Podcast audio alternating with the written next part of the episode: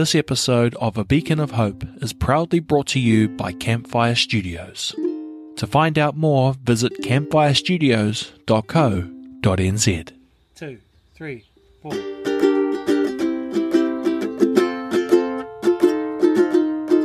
A Beacon of Hope is a weekly podcast that shines a light on the human spirit and explores the power of hope in our lives.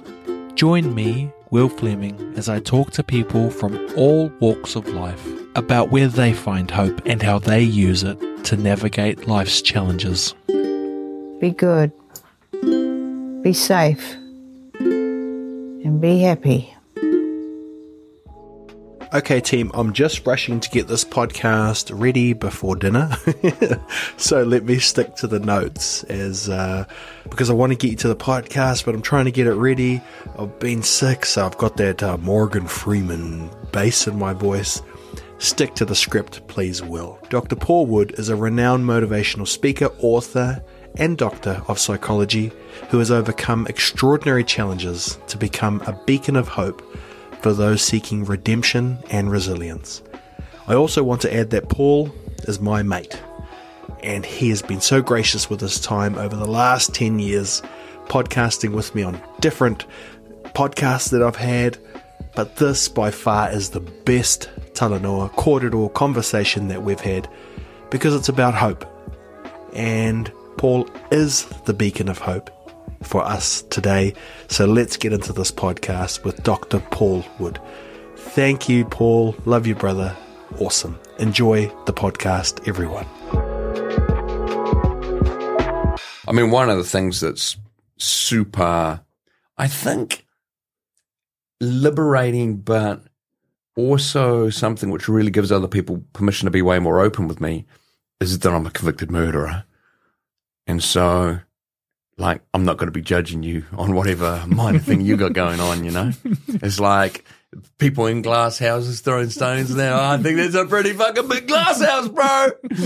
hey, you know what I mean? Yeah. And so the wicked thing is, is that people really do feel they have permission to share stuff with me Mm. and engage with me, uh, you know, in a way that is just most unusual. And so it's interesting because I take that as a real, uh, it's sort of like an honor and a privilege. It's privileged access to people's reality, their struggles that I get. But of course, hey, nothing meaningful comes without a cost. So it's also exhausting. Absolutely. I think about you all the time like that. Tell the story, Paul. Tell the story. It's the last thing. I mean, I want to ask you about hope, but I don't want to do it under that context. But I spend an awful amount of time saying things like this. Where do you find hope? You know, and I used to use light and dark and those terms and trying to find ways to articulate that. And, but back to your point, man, it must be bloody exhausting mm. trying to like, oh, you, oh, you want me to dance again, mate? Tell you this. yeah. And at the same time, it's part of your business too, right? Yeah, hundred percent right. You know, you gotta you gotta do the financial component. You gotta clock those life tokens. Hey, you know, there's no getting away from that.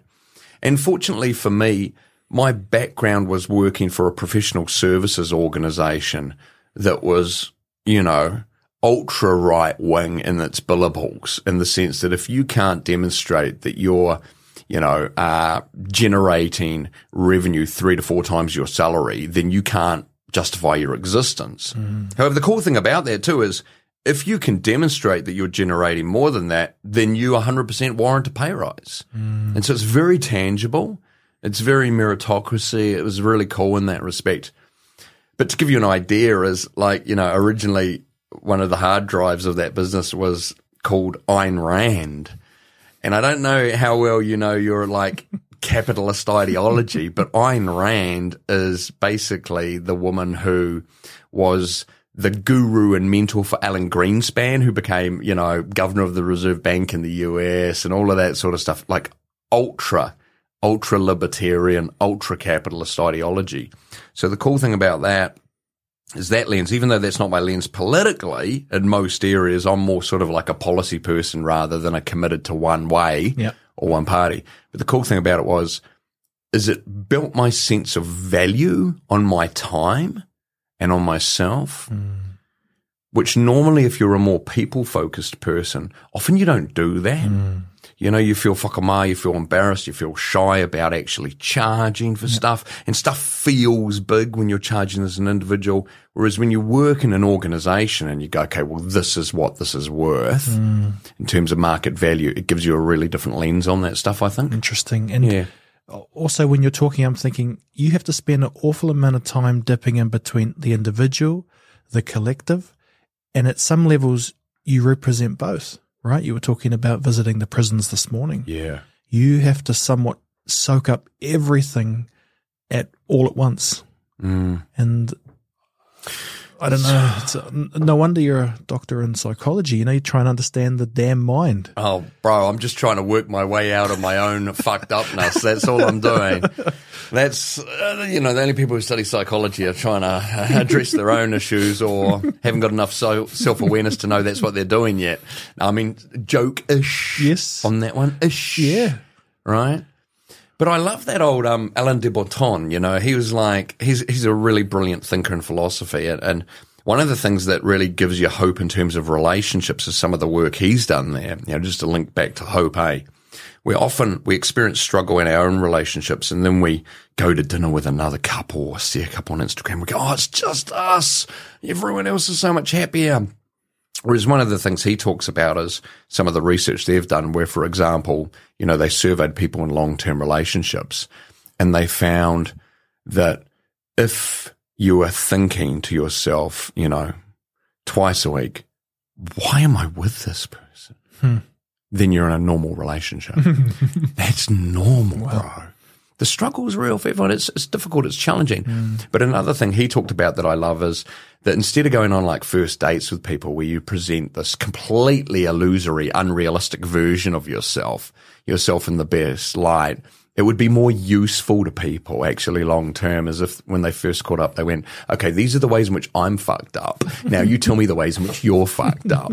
And then we've got realistic expectations and understanding of each other. Interesting. Did you did you do that with your now wife when you first met? I know I completely tried to present an unrealistically positive view of myself, which is probably why I'm with her. When I first that and the met fact she you- got hapu. Right. But when I first met you, were you with her? That's like ten years ago. Man, yeah, we met ten years ago. Right. my wife and I. Do you think it was because of our podcast? No, I'm It was joking. definitely, bro. Thanks, it was bro. definitely. Yep. pump. Yep. So the kids are going to be staying with you over the holidays. And there you go. You're welcome. You've told me she's Yeah, part yeah, yeah. Islander too, so Yeah, I, yeah. See that's right. She's got the. Cook Island, Cook Island connection to you, Ray. So we'll be um, related for sure. But I mean, that's so interesting. You're talking about like, you know, and and I guess what would you say if we're all meeting people and we're all putting on this mask Yeah. and I I I don't know what is it is it right to kind of go in there and say like, hey man, these are the these are the true bits of me. I feel like that would spook most people off. Oh, definitely. But I suppose Alain de Botton's idea was that if that was the normal, it would be healthier long term. There'd be less disappointment, right? When you start to see the reality, the humanity of each other. Yeah. And so there'd be less struggle there. But, you know, like, uh, I, I suppose it's interesting for me, like visiting the prison this morning. So probably the most important thing that I do uh, in terms of that area, and for a lot of people, you don't have to be in prison to get this, is, oh, you'll like this, but I'm a beacon of hope. Yeah. And I don't mean that in like a, a grandiose way at all. What I mean is I provide a point of reference of someone who's come out the other side, Yep. who's been accepted back into society. So when I go along to the prison or, you know, my book, the first book, uh, available everywhere on Kindle and Audible and all the rest of it, How to Escape from Prison, most popular book in the prison system. And I regularly talk to people, like if I visit prison, that who have read it, and then I'll be like, "Oh, how did you get out of it? Did you get it from the prison library?" And we donated copies to all the prison libraries when it was mm. first published. Myself mm. and HarperCollins, the publisher. And people would just be like, "Nah, this other guy in the wing had it and just gave it to me." Mm. And and I think there's heaps of good content in there for everyone.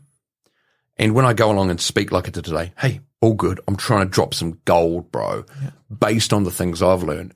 But the reality is, is perhaps the most impactful thing I do, the most important thing I do, is provide a reference point as someone else who's come from a dark place and whose background is known and yet is still accepted back into society. Hmm.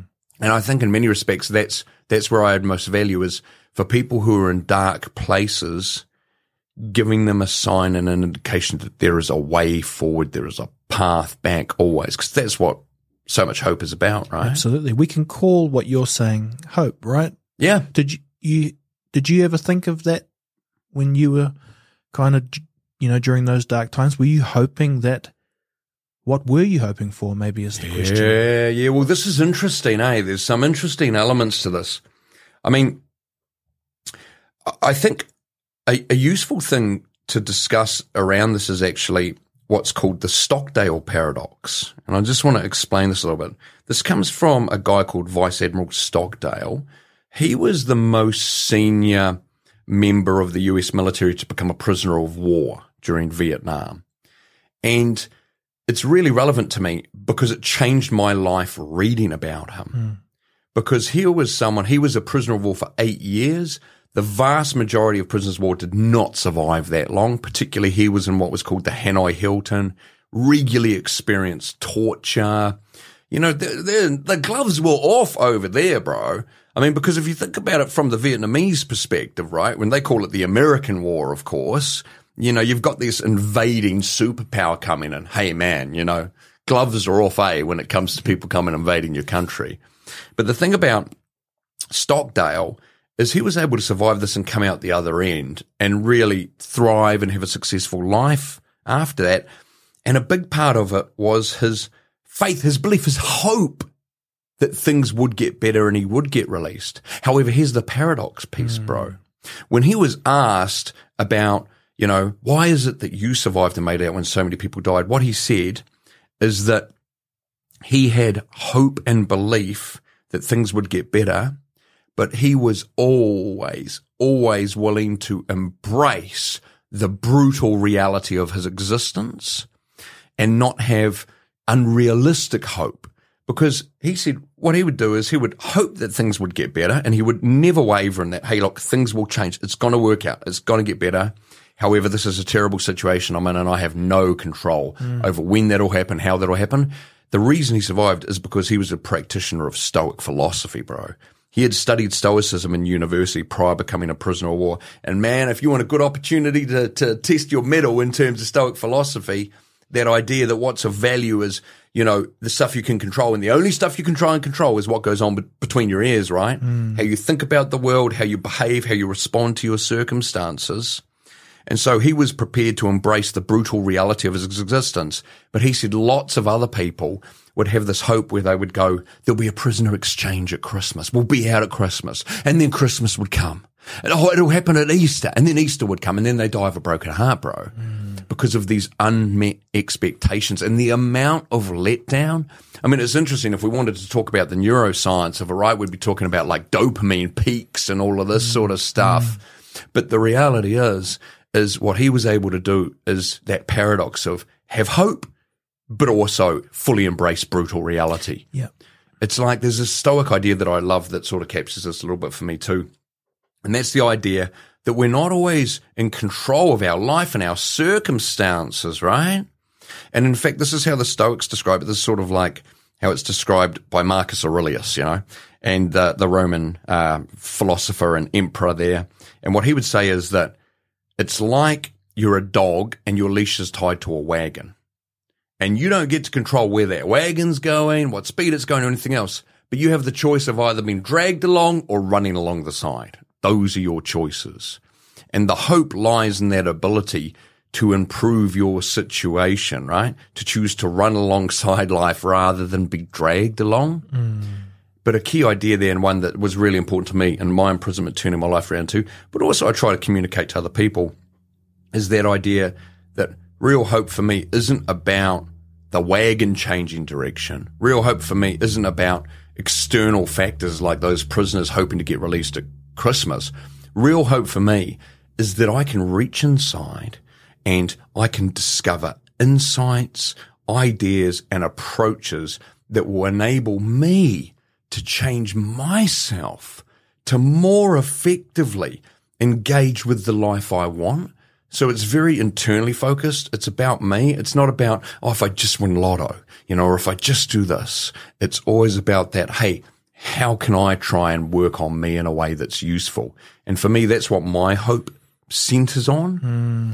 And I love that too because again, you know, and, and again, like uh, Stoicism was such a big influence on me. That's why I'm talking about it in terms of hope. You know, a big idea they had there, which I really buy into, was the idea that, you know, as a student, as a student of life, you want to be like a boxer, not a fencer. And the reason is, is the weapon of the fencer, the sword, you know, needs to be picked up and has to be put down again. Whereas the weapon of the boxer is part of them. Hmm. You know, you can't separate it from them. They just need to clench their fist. And that's what I try to zero in and focus on. There's always so much to unpack with you, and I never know what my next question's going to be with you because I'm like listening to an audio book and I'm like, shit, you're on my podcast. I think what popped in my mind was you must come across many people who present to you like they've lost hope. Hmm. And I don't want to go into details, but I want to know what do you think things to be hopeful about? And I think you know Dr. Alia Buzhalova. Hmm. She's your pal. Um, no, I don't know personally. I Oh, listened okay. to the podcast. I thought she was clearly deep. Well, you are the only two doctors of psychology that I know. So I thought you were pals.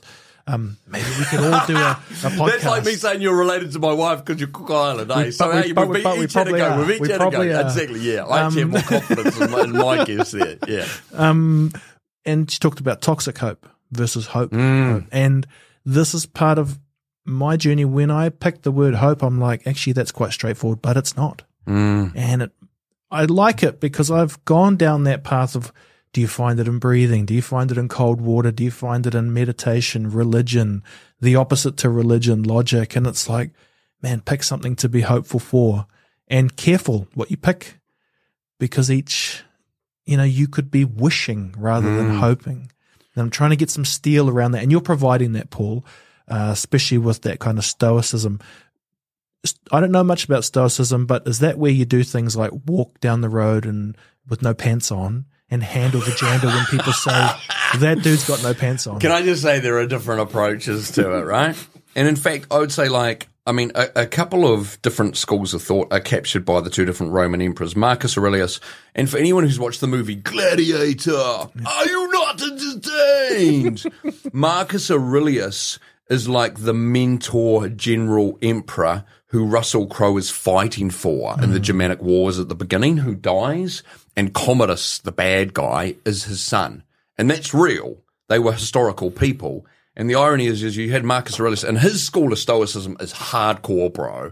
He would have been all about the Cold War and the rest of it, because he believed you need to absolutely shun the luxuries of life and just focus on the Stoic ideal of, you know, doing what is right in terms of nature, in terms of contribution to others. And so he would sleep on wooden floorboards. He was the emperor, bro, and he would do it hard because that was his choice. He shunned the value of that stuff, right?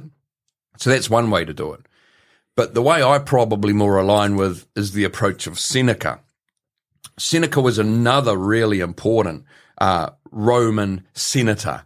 And he was the richest man in Rome at one point. He was the guy who financed most of the invasions into Britain to try and get more resources there.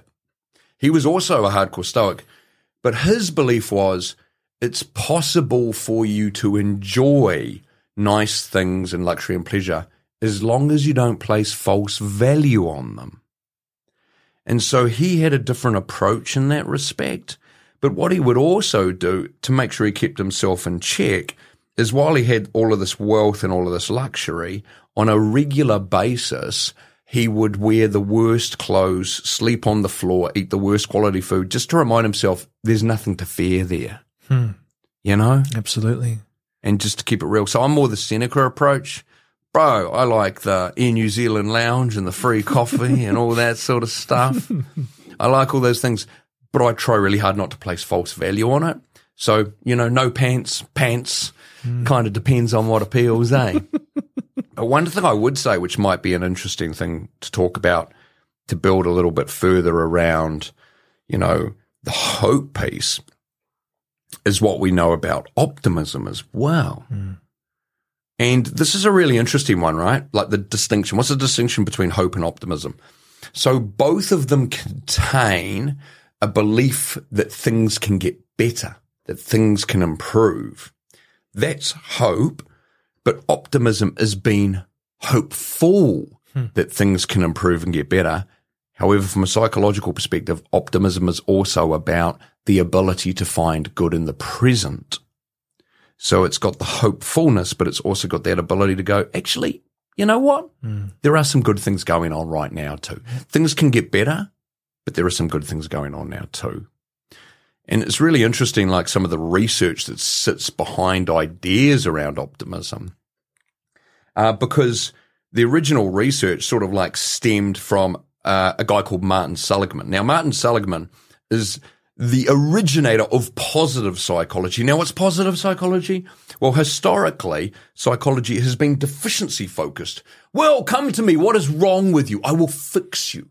I will make you whole, right? It's this deficiency focus.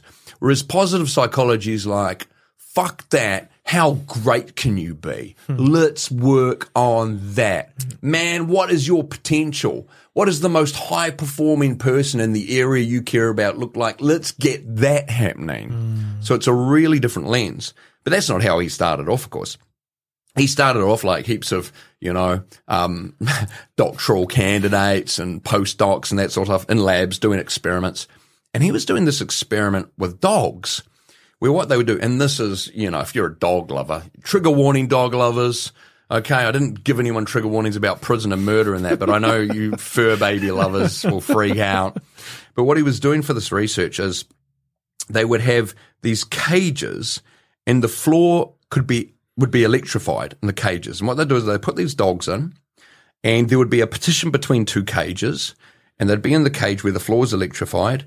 And what they would do is they'd electrify electrify the floor and the dog would jump the partition to safety. So it's no longer getting an electric shock now. But what they found is that if you didn't have the barrier down, so there was no escape, and you electrified the floor pretty quickly, a lot of the dogs would develop what we now refer to as learned helplessness. Hmm. And what this would result in is a lack of hope. So when they would get that experience, they would just lie flat on the floor and just whimper as they were getting an electric shock. Then the barrier would get lowered, but they wouldn't jump over. They would just stay on the floor whimpering because they've learned that they're helpless, that there's no hope, so there's no point trying. But that was inconsistent across the dogs. It, was, it wasn't consistent across all of them. And it made Seligman wonder about how that related to people. Why is it that some people, you know, lose hope? And by the way, this is a useful thing to know. A lot of people who commit suicide are not actually clinically depressed, but they feel hopeless, helpless, purposeless, and useless. That's a common thing. And that lack of hope, that lack of ability to see that things are worthwhile is so detrimental for us. Mm. And it can, you know, lead to really negative choices that there's no coming back from. And again, if we look at it in terms of those dogs just lying there whimpering, eh? And so what he wanted to do is he wanted to figure out, well, what's the difference between people who have that learned helplessness versus those who persevere and have hope and maintain hope. And that led to a whole lot of study around optimism, right? And what he found out is that there are three sort of key factors that differentiate people who are have that sort of like positive hope and realistic optimism. Now, realistic optimism, right? That's where we incorporate that Stockdale paradox mm-hmm. and where we go, I have hope. Things can get better. But that doesn't mean that I'm going to deny things are bad now or that I'm not going to own the reality of that or that it will be hard to make change. You know, that's realistic optimism where you can get that sort of toxic hope, mm. you know, that unrealistic optimism, which is everything is awesome. You know, it's just going to be all good. I don't need to do any work. I've decided to lose weight. There'll be no barriers there. I've decided to get fit. That'll be easy. You know, all of that sort of stuff. And what he found is that people who were more likely to be negatively impacted by events, to have that learned helplessness, to lose hope, to lack hope, to not have that optimism, were people who perceived their challenges as permanent. You know the old Persian proverb, this too shall pass? That is the counter to that, eh? People who are in that dark space are way more likely to go, this is it. Nothing's going to change here. This is forever. So they see things as permanent. He talks about this in terms of the three P's, right? So there's one, permanence. The second is pervasiveness. And this is where you go, you know, everything's terrible because the things that are really troubling you are like a drop of ink in a glass of water where they discolor everything for you. You lose sight of the fact that stuff's good. And, you know, it was talked about previously, um, by my psychologist buddy. Okay. Your Uh, pals. yeah, you know, I'll just I'll, Shared I'll- office spaces. Exactly, shared office space. but um, she was talking about the the negative bias people have, right, in terms of their brains, just that tendency to orientate towards the negative, and and that can be responsible for this pervasiveness where we just lose sight of the stuff that's actually going well. Okay, there's a restructure at work. Things are going terrible at work, and I lose sight of the fact that hey, I'm healthy. You know, hey, I've got a roof over my head. There are other good things going on in my life. And the third P is personalization. And this is where you go, this is about me. This is because of me. This doesn't happen to other people. You know, I, one of my favorite psychologists said the whole point of adult development is to outgrow your adolescent narcissism. Because, you know, as an adolescent, you got teenagers, bro, you mm-hmm. know this. Yep. You know, they operate like they are the center of the universe. Everyone else is a cameo, you know, in their performance. The gravitational pull of the teenage ego is something else, right? and we all have tendencies towards that, which is completely natural because, of course, you center yourself and everything because you only have direct access to your own thoughts, your own emotions, your own perceptions. Everything else requires some kind of like guesswork or communication. So of course we center ourselves, but as you get older, you realize that's illusory. I feel like I'm the center of the universe, but I know everyone feels like that. I know that's not the case. Whereas teenagers, man, they don't know that, eh? That is their reality. So anyway, that's the third one. It's where people go, oh, you know, everyone else is having an easier time. So it's just me who's struggling now. Look at all the happy smiling faces. I'm the only one who's miserable. And it's because, you know, I'm not good enough in some way. I'm a bad person in some way. It's about me and because of me. Mm. And so the counter to that, you know, learned optimism, Seligman refers to it as, but how you build that sense of healthy hope in that respect is you counter those three P's. You go, this too shall pass. You know, nothing's permanent. And it's called the little um, anecdote behind that, the story behind that Persian proverb, because this is this is the story. Is the Persian king, you know, he said to uh, some of his key advisors, he said, "I want you to go and get something for me that will make me feel better when I'm unhappy." And so they searched far and wide. They looked at all these good quality cloaks and experiences and all of these different things. And what they settled on in the end was getting him a plain ring that had engraved in it, this too shall pass. Wow. But of course, the hook there, right, is that that's true of your happiness and your pleasant emotions as well. Nothing's permanent. Man, we've been going deep already on the philosophy for today, so let's keep going in that way, right? Um, Democritus, the, the Greek philosopher, it was him or Heraclitus, I can't remember which one. They're like ancient pre-Socratic, right? So thousands of years old. Said you can never step in the same river twice. Because when you step in it again, the river has changed, and so is the man. You know, change is the only certainty. This too shall pass. But if you can't see that, then it's really hard to have hope. And the pervasiveness piece, man, you and I have spoken about this before. You know, that attempt to try and cultivate a sense of gratitude and find the good things in your life, even if they're small things. And as I told you, when I was in prison, what I loved reading about was way worse prisons. Really? Yeah, man, because it gave me a sense of perspective. Hmm. When I thought I was having a hard time in maximum security getting attacked by gang members with weight bars and stuff like that, it was really good to read about, you know, Russian prisons. It was really good to read about um, Indian prisons where if your family won't pay for your food, you're not eating, man. You know, stuff like that. Because then I could go, as bad as this is, shit could be worse. And so that's that pervasiveness, but and that's a real skill, eh? and it's something you often have to be deliberate and diligent about going, hey, where are those rays of sunshine? Where are things good? Where can you go to learn those, Paul? Or can Right you write here, a, bro. but Listen can you to the hope, the beacon of hope. well, you need to write a book about this because it's like, how do you do that? And I mean, when the wheels fall off, because I think a lot of people aren't in those intense enough situations, so we become Mm. the dog on the floor. Where the, you know, where you're in that situation, you're like, well, it's like A or B, and I'll choose B. You know, Yeah. Yeah. It's interesting, eh? It's it's funny you mention that because of course my second book, another bestseller, uh, Mental Fitness, Yep. available everywhere like the first one, How to Escape from Prison. You know, I talk about some of the cool stuff in there, like the mental skills used in the special forces, you know, to help you cope under pressure, you know, when that floor is electrified and the rest of it. And hey, shout out to the New Zealand Defence Force in respect of the generosity that was shown to me there in terms of trying to, you know, provide me with information that I could then pass on to the New Zealand public because the Special Forces community, the Defence Force psychologists, and Defence Force more broadly, are people who really care about the New Zealand public. That's what they're about, their service, right?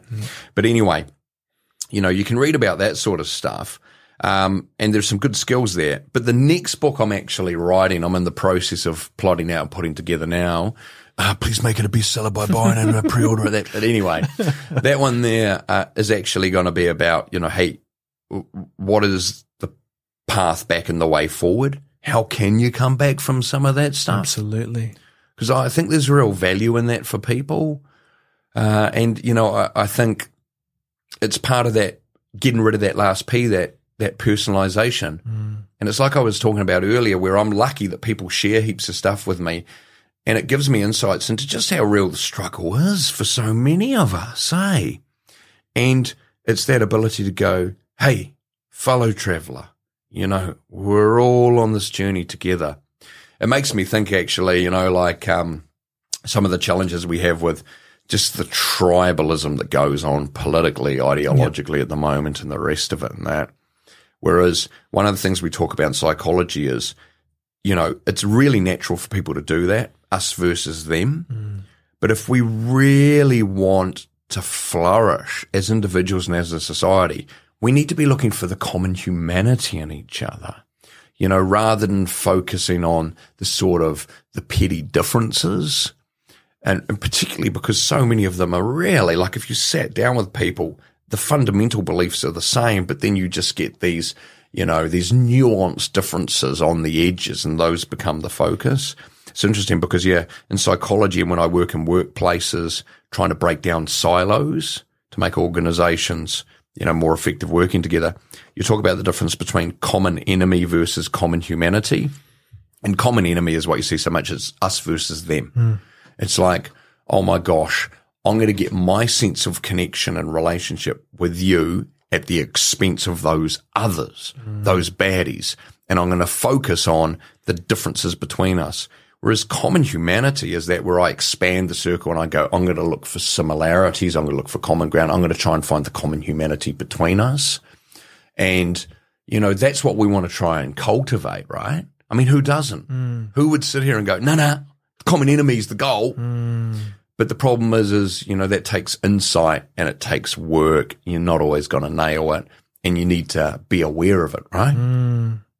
I also wonder if uh, I read something the other day that an algorithm's job is to make you more predictable, and it freaked me out because for it to serve or spew up stuff for you, it's got to know what you're going to respond to. So you know, hear those stories that people kind of get radicalized through the algorithm because it keeps Yeah. showing you the thing that it thinks you're going to. It's not judging. It's just like I need to get clicks. Yeah. And I wonder if you said most people will sit here and say, no, we want to find common themes.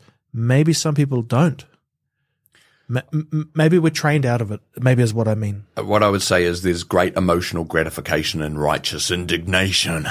I don't know what that means. okay, righteous indignation is, you know, I'm right and indignant at you for being so wrong. Gotcha. And when you feel that way, when you, I'm on the right side of history. Woo, damn. That's heady stuff, eh? Whoa, you know, think about that. Oh, it feels good. Damn, I feel superior. You know, damn, I feel good because, you know, you've got all of these neurotransmitters firing away that just make you feel good and motivated and purposeful. But the reality is, is you've just let your primitive brain take control there, right? And that's the thing, you know, like, uh, I love that idea that if you have intellectual integrity about a position, then you must be prepared to say you would change that position hmm. if you received the right evidence to counter your current point of view. And then a good thought experiment is to go, well, what would that evidence need to be to convince me? But man, that requires all that thinking brain, that prefrontal cortex, and that just doesn't feel as good as, woo, being on the right side of history, bro. So- or any idea like I'm the cold bath guy, I'm the breathing guy. Yeah. When I stripped it all away, it's like, what do I think you, I or anyone else couldn't do without? And it's that word. Mm. But I don't know if that's true. I'm okay if it's not. I'm also 10 years into my podcasting career and have never gone viral and think it's partly because I'm too curious about many things. So let's zoom in, let's keep zooming in.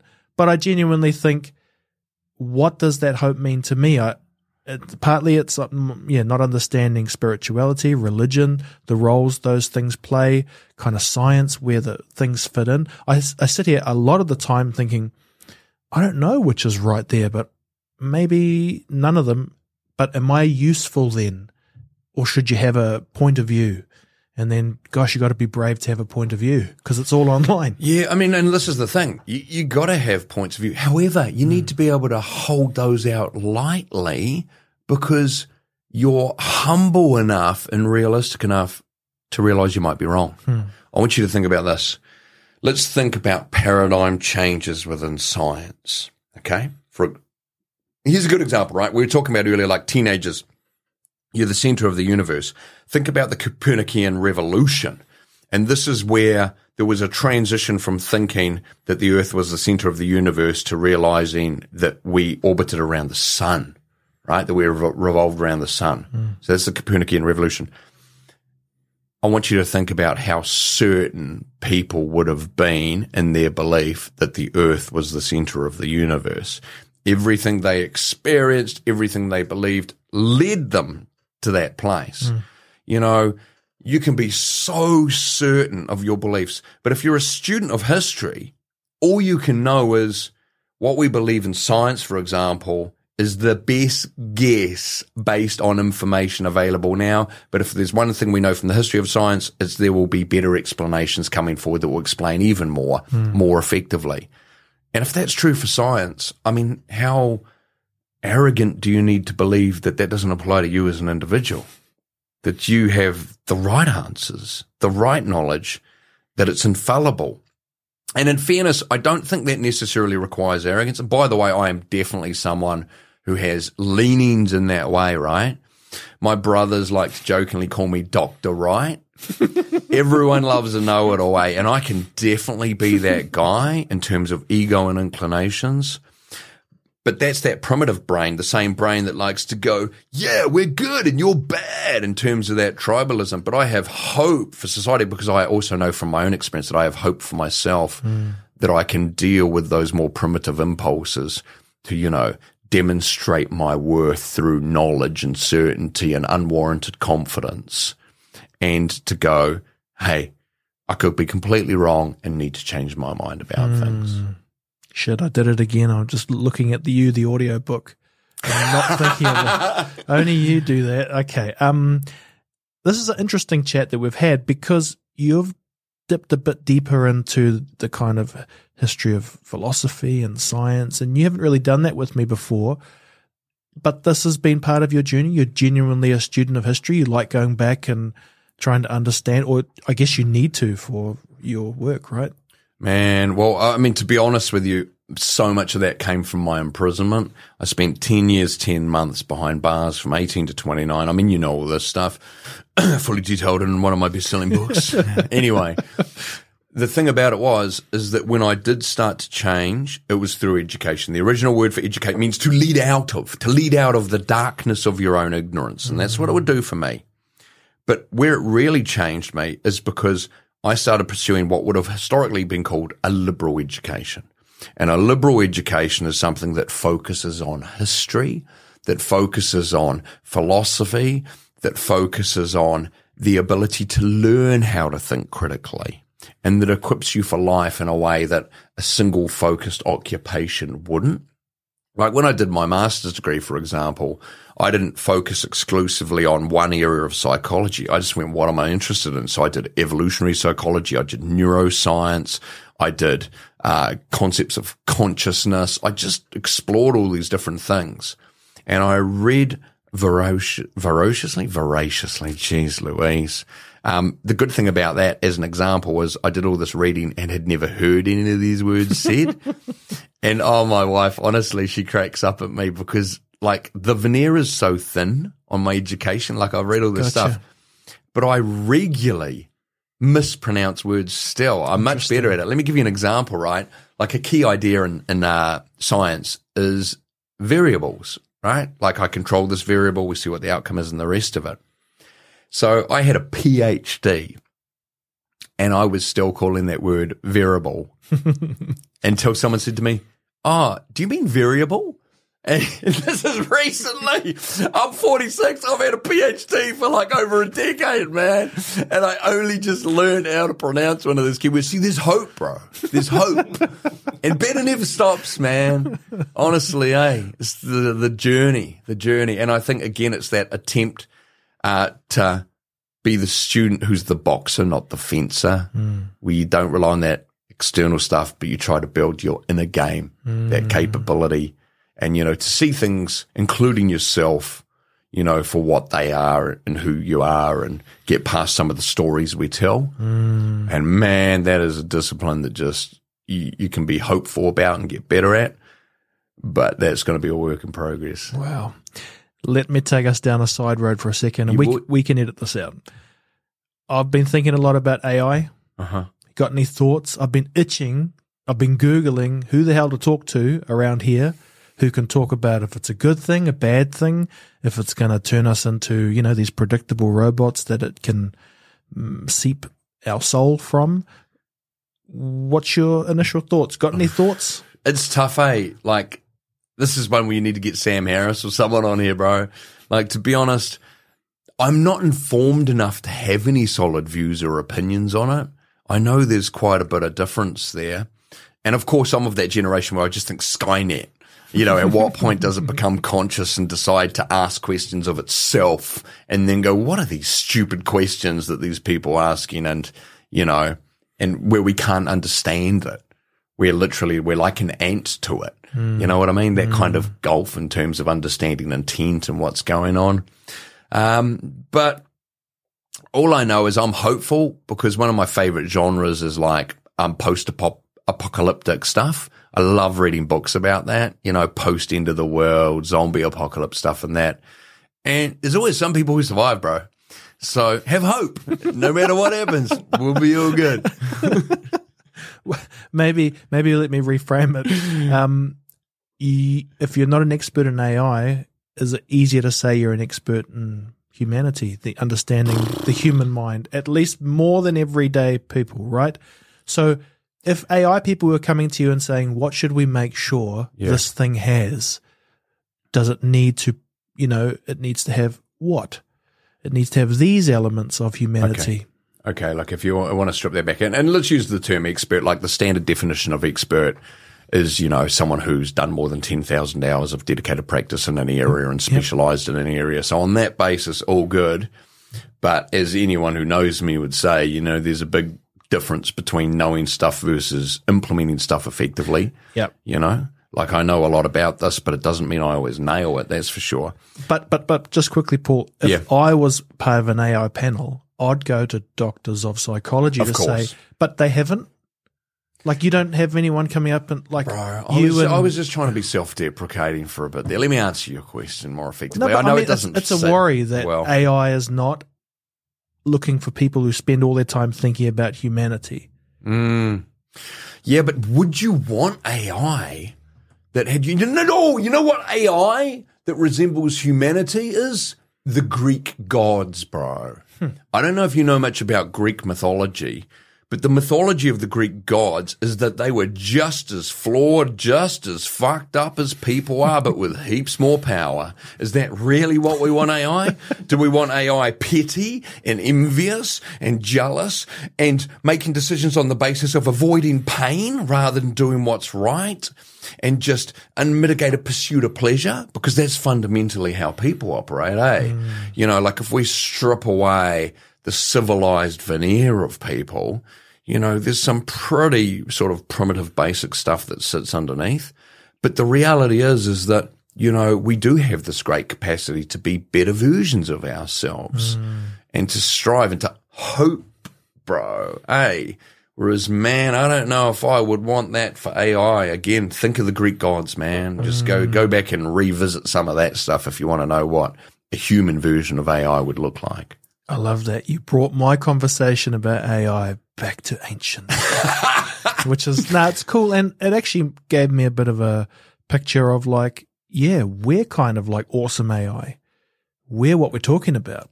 You can program in some simulated hope mm. and then manifest that or at least aim for that. And, you know, maybe that's part of what people find so interesting about your story is that you did that. Mm. And it gives us hope that we can too, you know? Yeah, but I, I think this is an important one, and I always say this about my story: is that my is a story of opportunity and support from other people. Hmm. You know, but I tell you a big thing around hope. There, I've talked about all this. You know, like be the boxer as a student, not the fencer in turn, or all of this sort of stuff. But the reality is, is the real hope is actually people will help you, people will encourage you, people will provide you with opportunities, but you have to believe that that's true and have the hope and the belief that you will survive and you will be okay and you will find the right people if you don't initially get that. Hmm. You know, if you're let down, it's like one of the things we look at in psychology in terms of personality theory, right? Is we look at the difference that people have between those who are more trusting versus those who are more suspicious. And some of the standard questions that you would write and design in a personality assessment to look at those sorts of things are, you know, is it better to believe in people and get let down? Or is it better to assume the worst of people and not get caught out? Hmm. And, you know, I, I really believe in that idea that it is better to put yourself out there and get shot down in the hope that actually people will support you and will encourage you. And I know enough from my life that people do. You just need to find the right people. And the people who shoot you down, who don't support and encourage you, those are not the people that you want to have anything to do with anyway, right? Hmm. So there's hope that there's even value in the rejection in it. Wow. So you, you kind of also saying you don't even have to find hope in yourself. It's just hoping that someone may be there to hope for you. Mm, man, I love that. I love that because for me as well, it's like such an important thing in terms of going into the prison. Like, bro, when I go in this one, I do not like going in there. I feel apprehensive. You know, instantly the hypervigilance, all the PTSD type of stuff kicks in that helps keep you alive in a really dangerous environment like that. But then I'm talking to this group of men and the level of hope that I have for them in terms of the potential in that room, like I feel really moved emotionally in terms of how meaningful it is to be just exposed to that in a really hard environment. Some people in there, there's a number of lifers, you know, like myself, who have done long, long periods of time and have had really unfortunate circumstances, but there's still that hope. And I have hope for them and I give them expectations to live up to as other people do who are involved in the Take Two program. Man, that's what I love about that program is it's about hope. It's about pathways.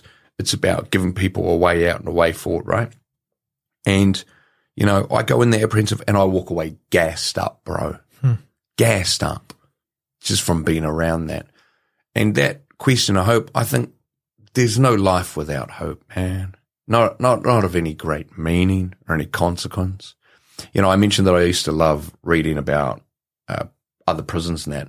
What I also loved reading was classic Russian realism. This is like Dostoevsky, Gogol, you know, Tolstoy, people like that, because it's gritty and real and brutal. You know, it, it, it gives you so much of an insight into the Russian psyche historically and how hard a place it's been. And there's a character in there who loses faith in God. And as a result of that, ends up killing himself. There's one of the characters in one of Dostoevsky's books. And I think for me, like I'm not a religious person, but I do believe you have to have hope. There's something beyond yourself, some meaning and purpose. For me, that's what like Wairua is about from Yep. a Maori perspective, Yep. right? You know, which we often talk about as spirituality, as religion, and it can be that, but I've had some good guidance around this, which suggests that, hey, really fundamentally, it's about a sense of connection with something bigger than yourself hmm. and the hope that goes with that, that there's meaning to this. Yeah. And can you really separate hope from meaning? I don't hmm. know. No, not when you frame it how we framed it, where there's nothing to prove that there would be anyone to help anyone else. But you hope it to be true, and I'm willing to believe in that. You know, that's good shit. Yeah. that's good shit. Can I just say what a blessing that imprisonment was? Because there's no way I could ever get through classic Russian realism these days. Man, I would be scrolling reels on Instagram. you know, you need some dedicated me time to sink into that. Oh, um, I, you're kind of someone who probably won't like me saying it, but I want to. You're, you're okay with me saying thank you, Paul, mm. but for being our beacon of hope today, because I guess you feel the pressure of like we keep putting the superhero cape on you, right? Tell me how to fix everything going on, but but I my hope is that that digital thing, whatever we do, mm. can translate from you being here with me and me feeling that wairua, that love, that mm. hope. When someone listens to it, I hope that it really can. I, I believe it to be true. Yeah. That it still holds up. It might not be as powerful as in person, but it's maybe there's some little tidbits, or you know, I got to go read Dostoevsky or whatever you said. it's probably is that a martial art? No, no, I know it's not. I know it's not. It's um, it's a yoga pose. No, no, but but you know, man, I just want to say thanks, and you've been very kind with me over these last ten years. You know, you like I say to a lot of people who sit in that chair you are. You charge heaps to hear stories, but with me, you're just like, yeah, bro, I'll come and talk and I'll give you all my IP and mm. we'll share it, you know, because I guess on the other side, I've never charged for podcasts either. So there's this nice balance and it's been bloody cool to, you know, hopefully you're cool with me calling you a mate and how we've become friends. And I saw you at the Rotorua hot pools. I and, know, bro. You know, my kids were impressed because they're like, who's that tattooed guy coming giving you a big hug? And I'm like, that's my mate. That's my mate, Paul. Yeah, and, nice, um, nice. it's, it's, yeah, it's, it's awesome. The final thing I want to ask you, man, is Hey, just before you do, bro. yes. I just want to say something that I think is important. I'm completely okay with you saying all that because I don't believe that. I don't believe that hope and inspiring that or having impact on others requires any kind of cape at all. I believe that all of us has the massive capacity to positively influence other people through the smallest of things we do. And so I hear you say that, but I go, actually, man, I ain't doing much, but it doesn't need much. Hmm. And I think that's important because I think everyone needs to have hope that they can really meaningfully and deeply positively impact others through small things, hmm. not through big things. Yeah. So I, I just wanted to mention that. Awesome, awesome. This is the final tricky bit for me. In this podcast, it's been about exploring personally my relationship with my mum, hmm. who passed last year, nearly a year ago. And I'm okay because she didn't leave me with a lot of baggage, so she can rest and I'm all good. I'm on a hmm. good path. But I realize the bits I add into the podcast every now and then of talking to her, I didn't fucking say, say you love me, mum. Mm. So when I feel it's right with guests, and I did it with Di, and hopefully I'll do it with mm. you, can you just spend a couple minutes because these are digital artifacts online, Yeah, bro. telling your wife or your kids who might watch this one day, can you just say those words? Oh, I feel so emotional. Just Yeah, even sorry about that. Nah, man, it's good. What's wrong with emotion? Yeah, well- nothing wrong with emotion, bro. and part of that is because, of course, my mum died when I was a teenager, Mm. and I listened to your mum's voice on the podcast, eh, and I'm impacted by it, bro. And you know, it's such a, a great opportunity. And Marianne, I love you so much. You know, you have changed my life in bigger, more important ways than anyone could ever know. You know, the change I've gone through as a result of loving you as I do and sharing our beautiful boys and the experience of that is a bigger change in my life than, you know, going from delinquent to doctor and all that stuff that I get focused on, of course. And Brax, oh, I love you so much. You're our firstborn and my heart grew bigger when you arrived. Gordy, my heart grew bigger still to accommodate you. I love you boys so much. And you have just given my life so much meaning and so much hope for the future. Captured. Good. Yep. Mm. Archived. Perfect. Where can people follow you, Paul, if they want to? Oh man, No, I've, we've gotta I've done do so many plugs. It's gotta so do it. good. We've gotta do but look, social media obviously at Dr. Paul Wood, uh, Instagram, Facebook, LinkedIn, Connect, Connect, Connect. I'm pretty active on those things. I got a, a YouTube channel as well, which you know lies relatively dormant, but I'm committed to doing more. Than you can find me same at Dr. Paul Wood, and then of course.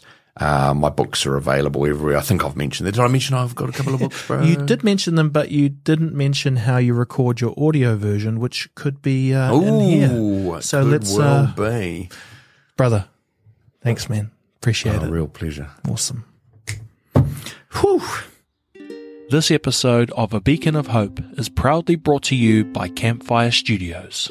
Campfire Studios is an impact led organization amplifying the voices of Māori and Pacifica communities via podcasting and video content. To find out more, visit campfirestudios.co.nz. Two, three, four.